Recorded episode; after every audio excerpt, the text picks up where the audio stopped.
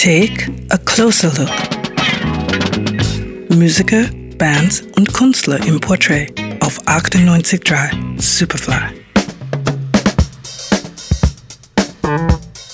Name, der in der Musikszene einen starken Klang hat, dennoch nie das grelle Rampenlicht gesucht hat, ist Boss Skaggs. Eigentlich William Royce Skaggs, geboren 1944 in Canton, Ohio. Der Grammy-Gewinner, Sänger, Bandleader und Gitarrist. Babies in the.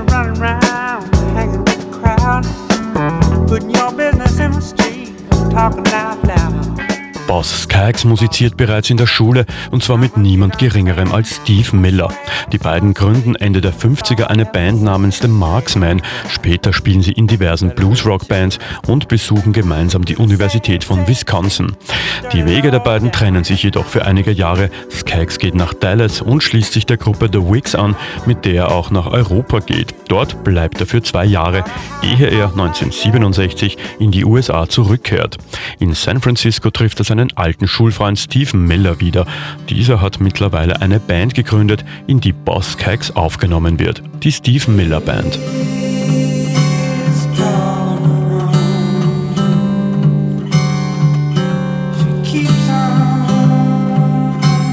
Ende der 60er unterschreibt Boss Skaggs beim renommierten Label Atlantic.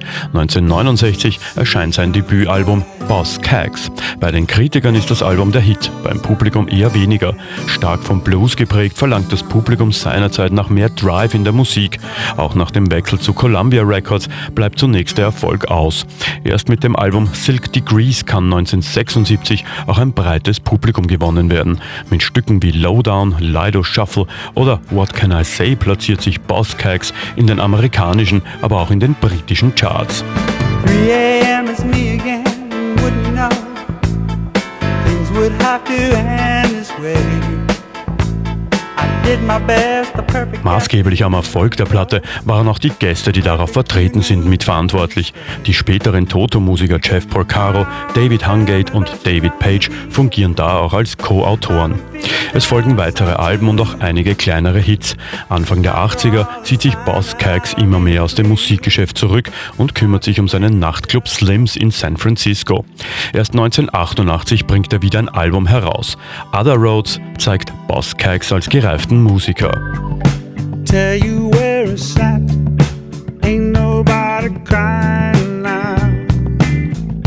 Sein letztes Album Memphis ist 2013 erschienen und eben dort in den legendären Royal Studios produziert worden.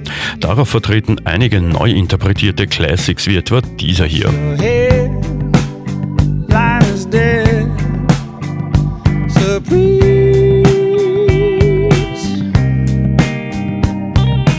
Gerald Krasnitschek über Boss Kikes auf 98.3 Superfly.